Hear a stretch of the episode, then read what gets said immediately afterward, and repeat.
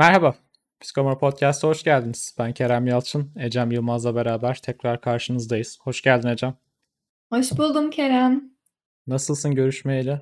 İyiyim. Baya uzun zaman oldu yeni bölüm çekmeyeli. Evet, iki aydır insanlar soruyor. Neredesiniz? Neden yeni bölüm gelmiyor? yeni bölüm gelmeyecek mi? Ya da işte yeni bölüm var da Amerika mı çıkarmamıza izin vermiyor falan. Neden yeni bölüm çıkaramadık? Çünkü taşınıyorduk ikimiz de. evet. Taşınıyorduk. Sen tez yazıyordun. Ben de senin tezini yazıyordum. Dermiş. Böyle yoğun bir süreç içinde tekrar kavuşmayı bekliyorduk. O halde neden bahsedeceğiz bugün? Hmm, neden bahsedeceğiz? Bugün biraz...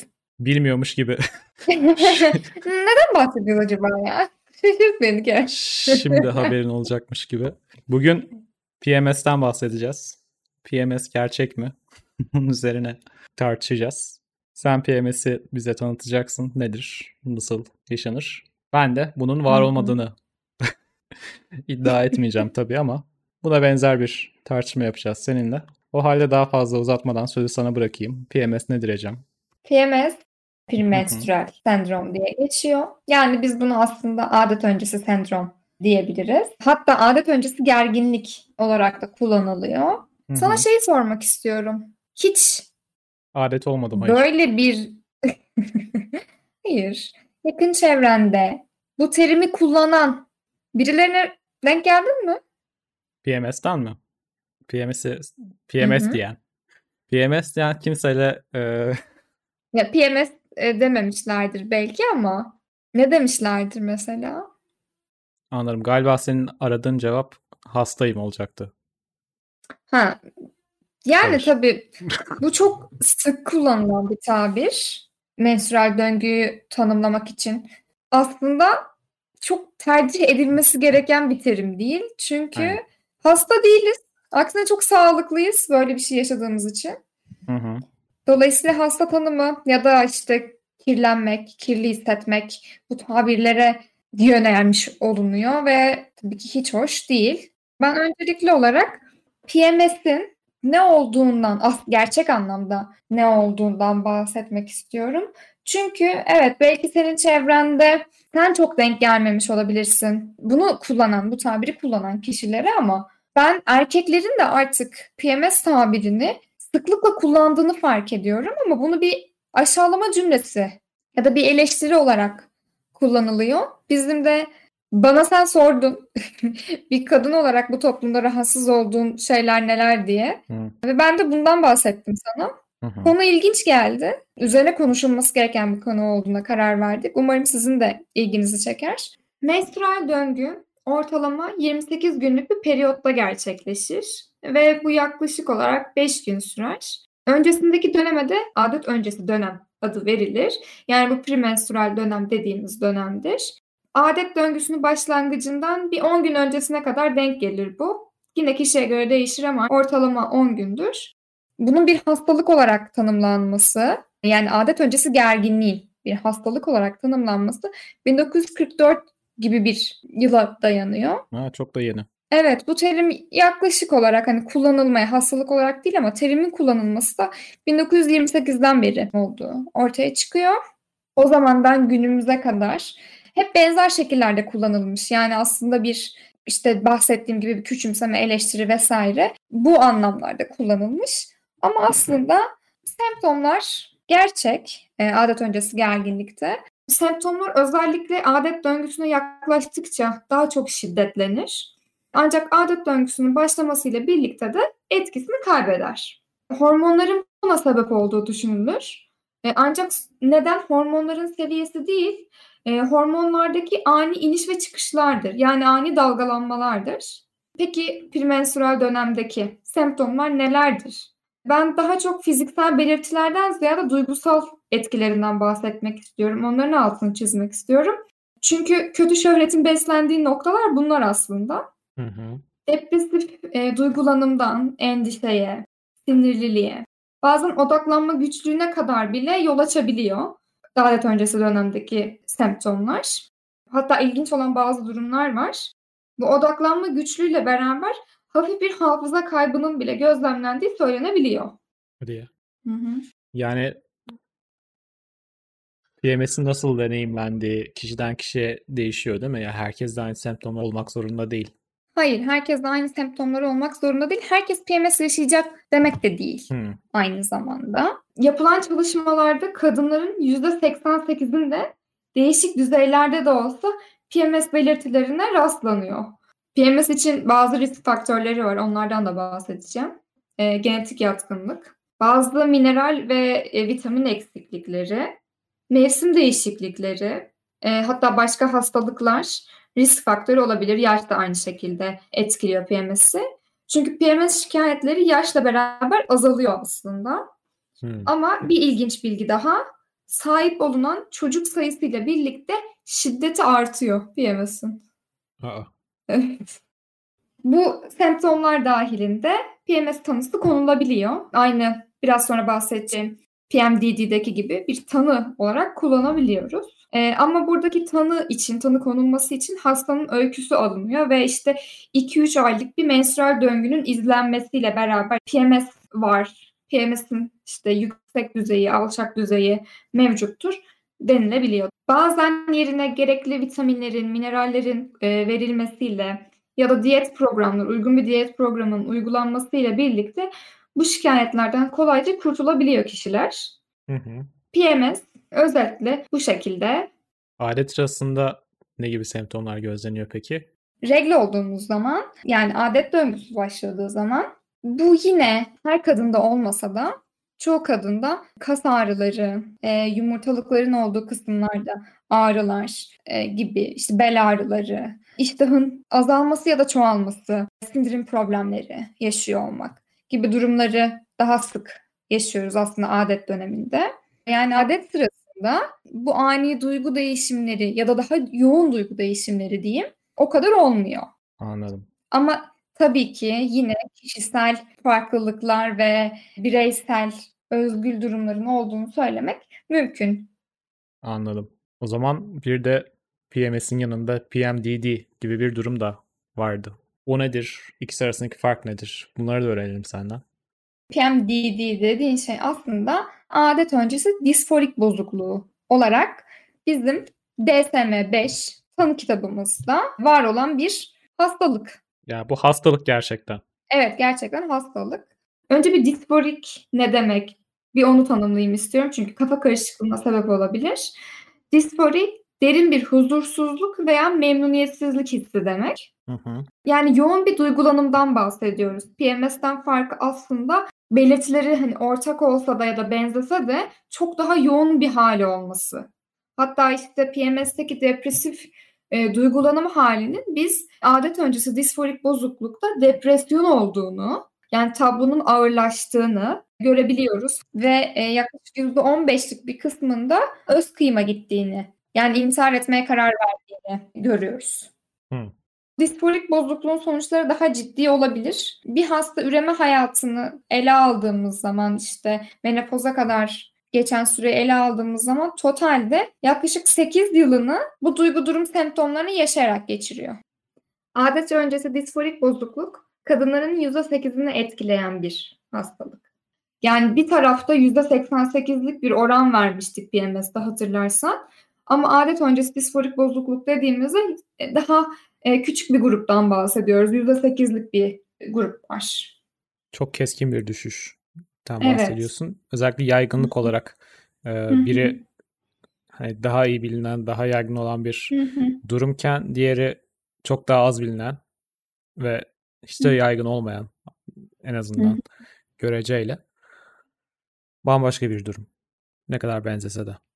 Bazı risk faktörleri var disforik bozukluk için. Sürekli vurguladığım bir genetik yön e, yine adet öncesi gerginlikteki gibi burada da mevcut.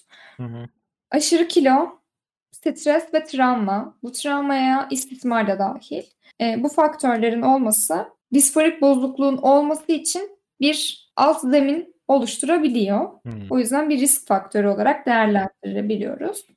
Aynı zamanda adet öncesi disforik bozukluğa sahip olan kişilerde hem kaygı bozukluğu ya da bipolar bozukluğun görülme sıklığı da artıyor. Anladım.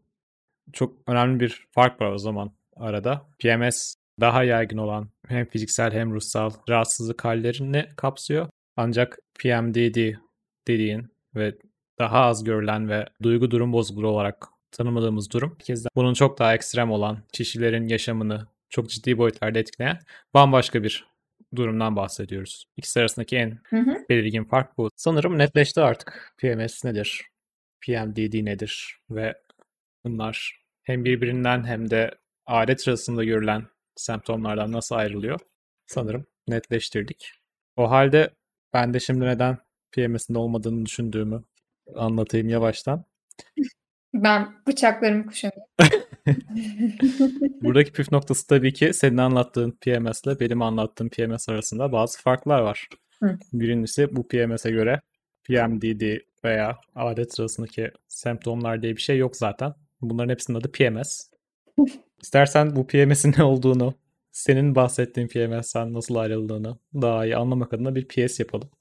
Dinliyorum. Şimdi biz seninle bir projedeyiz.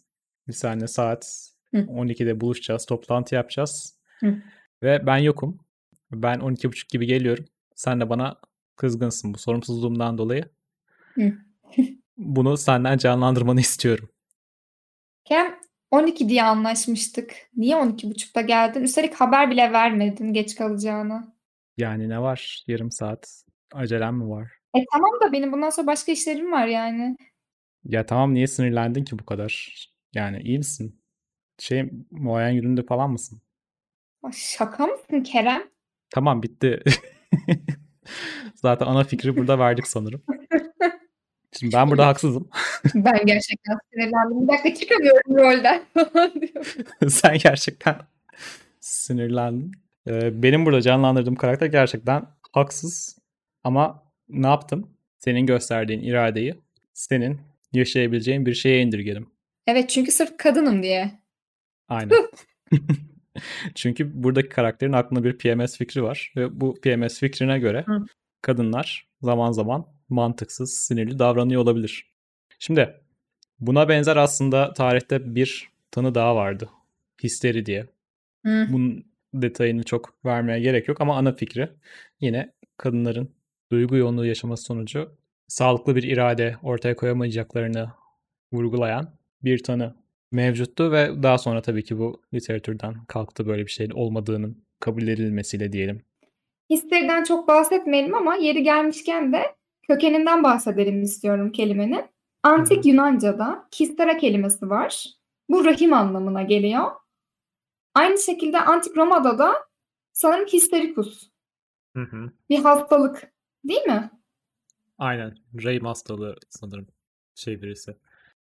Yani kadınlara atfedilen bir hastalık olarak aslında başlıyor bu. Aynen. Kadınlara atfedilen ve rahim hastalığı olması nedeniyle kadınlıklarından gelen bir hastalık olarak görülüyordu. Ee, yani hem Antik Roma'da hem de 19. yüzyılda. Sağ olsun Freud da histerinin popülerleşmesinde önemli bir rol oynuyor. Evet şaşırdık mı? Çok meşhur bir vakası var Anna O diye. Merak edenler araştırabilirler bu arada. Bu bağlamda histerinin yeni bir versiyon olarak PMS karşımıza çıkıyor ama tekrar altını çizelim. Bu PMS senin bahsettiğin PMS'ten daha farklı, daha hayal ürünü bir şey.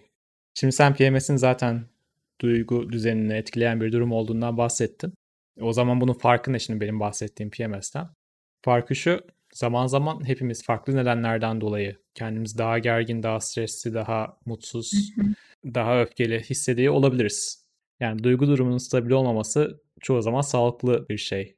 Doğrudan bir iradeyi küçümseme durumuna gelecek bir şey değil. Dolayısıyla da değişen duygu düzenlerinin davranış ile arasında bir nedensellikten bahsedemeyiz. Ama benim bahsettiğim modelde PMS duygu durum bozukluğu ve yanlış davranış, irrasyonel davranış şeklinde bir model insanların hakkında bulunuyor.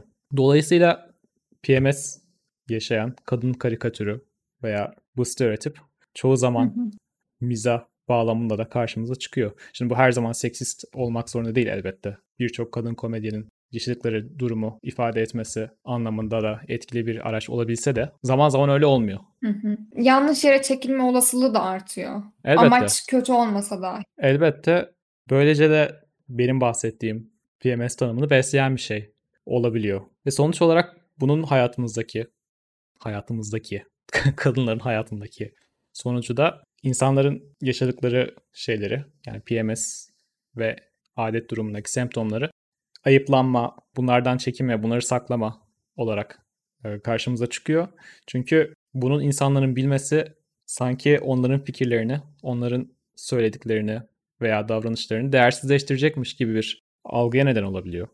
Tam olarak bundan bahsedecektim ben de. Yani biraz önceki mizanseni düşündüğümüz zaman ben gerçekten PMS döneminde olabilirim. Ama bu ortadaki bir yanlışı dile getirmeyeceğim ya da bundan şikayet etmeyeceğim anlamına gelmiyor. Hı hı. Ya da her e, kavga ettiğimizde de işte insanlarla tartıştığımızda, karşı cinsle tartıştığımızda ya da belki aynı cinsle tartıştığımızda bunun sebebinin hormonlar olmasına gerek yok. Hı hı. Yani evet gerçekten bir hormonal değişiklikten dolayı gerginlik yaşıyor olabiliriz. İşte ağrı çekiyoruzdur ve o acıyı nasıl kanalize edeceğimizi bilemediğimiz için aslında başka bir dışa vurum yapıyoruzdur. Ama bu o kavganın asıl sebebi değildir. Yani Aynen. onu tetikleyen de değildir. Nedensellikten kastımız da buydu zaten değil mi? Hı-hı. Yani bir tepki verilmeyecekse veyahut da bir kişi bir şeye sinirlenmeyecekken PMS evresinde veya bir adet sürecinde diye bambaşka bir tepki verecek diye bir şey çok da gerçekçi değil olmaz demeyelim ama hani nedensellik aranmaması gerekiyor burada. Çünkü bir insanın sinirli olmasın, gergin olmasının, mutsuz olmasının çok fazla nedeni olabilir veya acı çekiyor olmasının. Tabii ki. Böyle durumlarda kişinin benliğini ve iradesini değersizleştirmek saygısızca bir davranış. Özellikle bunu kadın olmasına bağlamak da artık cinsiyetçilik ve kadın düşmanlığı olur. Ve bahsettiğim bu perikatürize bir PMS algısı diyelim. Kadınlara bunu saklama, bundan utanma veya bununla ilgili kendini daha güvensiz hissetme olarak geri dönüyor ve yine toplum içerisinde cinsiyetçi algıları besleyip aynı zamanda misojinistik yani kadın düşmanı eğilimlerin bilimsel bir temele oturtma çabası olarak da karşımıza geliyor. İşte kadınlar bunları yaşıyorlar. Dolayısıyla kadınlar her zaman sağlıklı düşünemez. Her zaman iradelerine güvenemeyiz şeklinde yansımalarını görüyoruz toplumda. Ve dolayısıyla böyle bir PMS de yok. Benim tanımladığım PMS günümüzde histerinin ve histeriyi besleyen Hı. seksist ve misojinistik kadın düşmanı düşüncelerin günümüzde tekrar dirilmiş bir hali, tekrar insanların bunları kanalize ettiği bir yanlış birikim olarak tanımlanabilecek bir şey. Kesinlikle katılıyorum. Bunun en tehlikeli kısmı da aslında bu PMS'in senin de bahsettiğin gibi bilimsel olan ama aslında bilimsel olmayan dayanağa oturtulmaya çalışılması. Aynen. Bu bilimsel olarak karşılığı olan bir tanımı, bir kavramı bilimsel olarak makul sayılmayacak bir algıya atamanın bir örneği olarak gösterilebilir. Ve sonuç olarak da aslında son derece ayrımcı görüşleri savunan kişiler sanki bilimden besleniyormuş gibi kendilerini ve düşüncelerini topluma sunarak bunların devamlılığını sağlamaya çalışıyorlar. Ancak elbette gerçekten bilimsel olan bilgiyle saptırılmış ve bilimsel olarak sunulan bilgi arasında büyük bir uyumsuzluk var. Ama bu tabii ki birçok konuda karşımıza çıkıyor maalesef yani bilimsel kavramların çok da doğru olmayan bir şekilde günlük dile taşınması sonucu birçok şeyin yanlış anlaşılması ve PMS örneğinde olduğu gibi işte seksist ve misojinistik eğilimleri desteklemek için kullanılması e, maalesef sık sık karşımıza çıkan bir durum. Bir de bunun tam tersi var. O da PMS'i abartıyorsunuz. PMS o kadar da şey değil. Hatta bu konuda feministlere feminizmi öğreten erkek modeli var. Ya siz şimdi PMS şöyle şöyle anlatıyorsunuz ama işte bu kadınları değersizleştiriyor. Bu kadar da abartılacak bir şey değil. Bundan bahsetmeyelim. Evet. PMS öyle. Bir de artı mesela şey menstrual dönemde aynı şekilde. o kadar ağrım var gerçekten ya. Hani o kadar olabilir mi? Ay siz de abartıyorsunuz. Mesela biz şey dediğimizde bazı ülkelerde keşke Türkiye'de de olsa dediğimiz bu menstrual döngü için bazı izinler veriyor. Yanlış hatırlamıyorsam hı hı. Finlandiya vermişti. Aynı şekilde e, yine ihtiyacımız olan kişisel e, hijyenik e, ürünlere erişim de e, bedavaydı. Altını çiziyorum. İhtiyacımız olan şeyleri satın alıyor olmamız üzücü. Neyse. Yani hiç değilse vergisi olması ee, ama. gibi mesela değil mi? Neyse çok bu konulara girmeyelim ama evet en çok istediğimiz şey anlaşılabiliyor olmak aslında bu noktada da. Ama bizim yerimizde bizim gibi hissediyormuş gibi konuşanların sayısı çok fazla. Evet. Ya o ağrının keşke yüzde birini falan çekiyor olsa o konuşan kişi ve hani anlasa dediğimiz çok fazla durum var. Hatta şunu demek istiyorum. Hı. Peki erkekler yaşasaydı bu durumu sence bu düzen nasıl olurdu? Hem hijyenik ürünlerin vergisi olmazdı. Değil mi? Yani ücretsiz dağıtılır demek istemiyorum. Çünkü hepimizin ihtiyacı olduğu ama ulaşamadığımız hala birçok şey var. Hala dünya o kadar gelişmedi. Ama en azından vergi alınmazdı. Ya da erişim daha kolay olurdu. Erişim daha kolay olurdu. Bunu satın aldığınızda gazete kağıdına sarmak zorunda hissetmezdi insanlar kendine. Belki de ilk böyle pet satın aldığımızda e, kıyafet giydirip ata gezdirilirdik. Bilmiyorum yani böyle şey. Yine olan şeylerden aklıma geliyor. Herhalde onun gibi bir şey olurdu. tam tersine dönerdi. Yani hiçbir zaman bu bir aşağılama cümlesi ya da işte bir eksiklik, bir yetersizlik ya da bir hastalıkmış, problemmiş gibi yansıtılmazdı. Bence bununla gurur duyarlardı. Aynen. Muhtemelen öyle bir şey olurdu.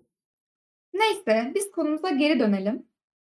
Her kadının kendi deneyimi biricik ve kendine özgü.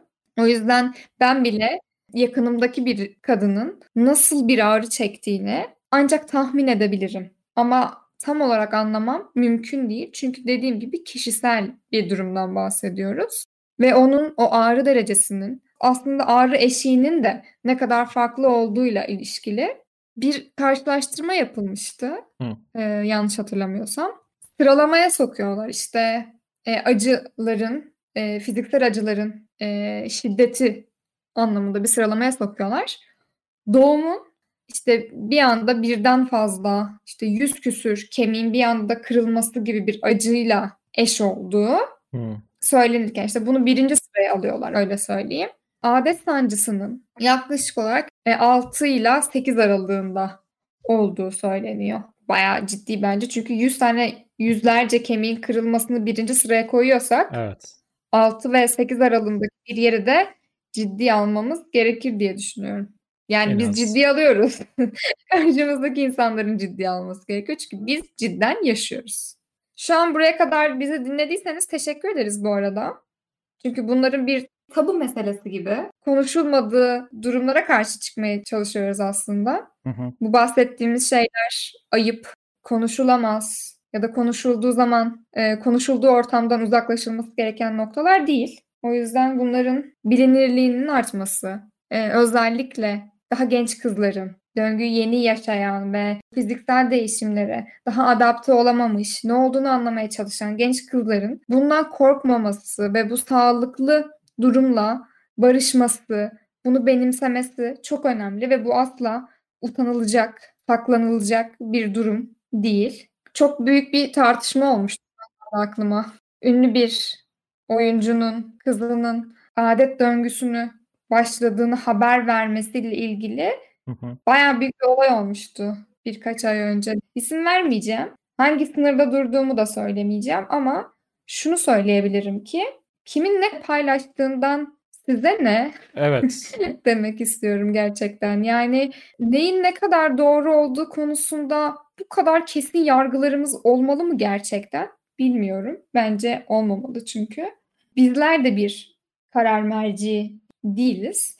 Ancak belli bir duruşumuz var Evet. ve bu duruşun getirdiği bazı sorumluluklar var aslına bakarsanız. O yüzden bu sorumluluklar dahilinde yıkılması gereken bazı tabuları konuşmak gerektiğini düşünüyoruz. Bu da onlardan biriydi.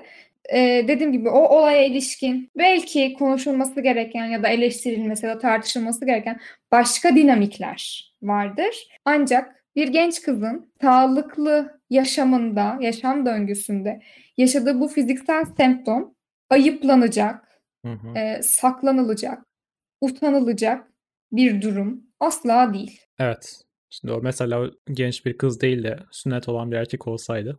Neyse. Evet, bu da ataerkil toplum düzeninin neyse. Evet. Devam etmeyeceğim çünkü Ama şöyle bir şey de var mesela bu şeye tepkisini koyan insanlar yani biz de meraklısı değiliz bunu duymaya. Bize ne bundan? Bize niye açıklıyorsun? Aslında bu durumlar ortaya konduğu zaman, bu tabular yıkıldığı zaman bence iki dinamik çok önemli. Birincisi bunlara dikkat çekiliyor olması. Bunların hani birçok insanın normal hayatının bir parçasıyken birden kamuya ulaştığında birden aa çok ayıp bir şey oluyor olması. Yani çok fazla insan bunu sürekli yaşarken bunun bu kadar özele mahreme itiliyor olması. Birincisi bunun farkındalığı. Bunu insanlara yaşamıyorlarmış gibi yapmalarını dayatmamız. İkincisi buna tepki veren insanlar. Yani sadece ortaya çıkarılan şey değil aynı zamanda diğer insanların bu kadar normal sıradan şeylere verdikleri tepkiler de burada dikkat çekilmesi gereken bir şey.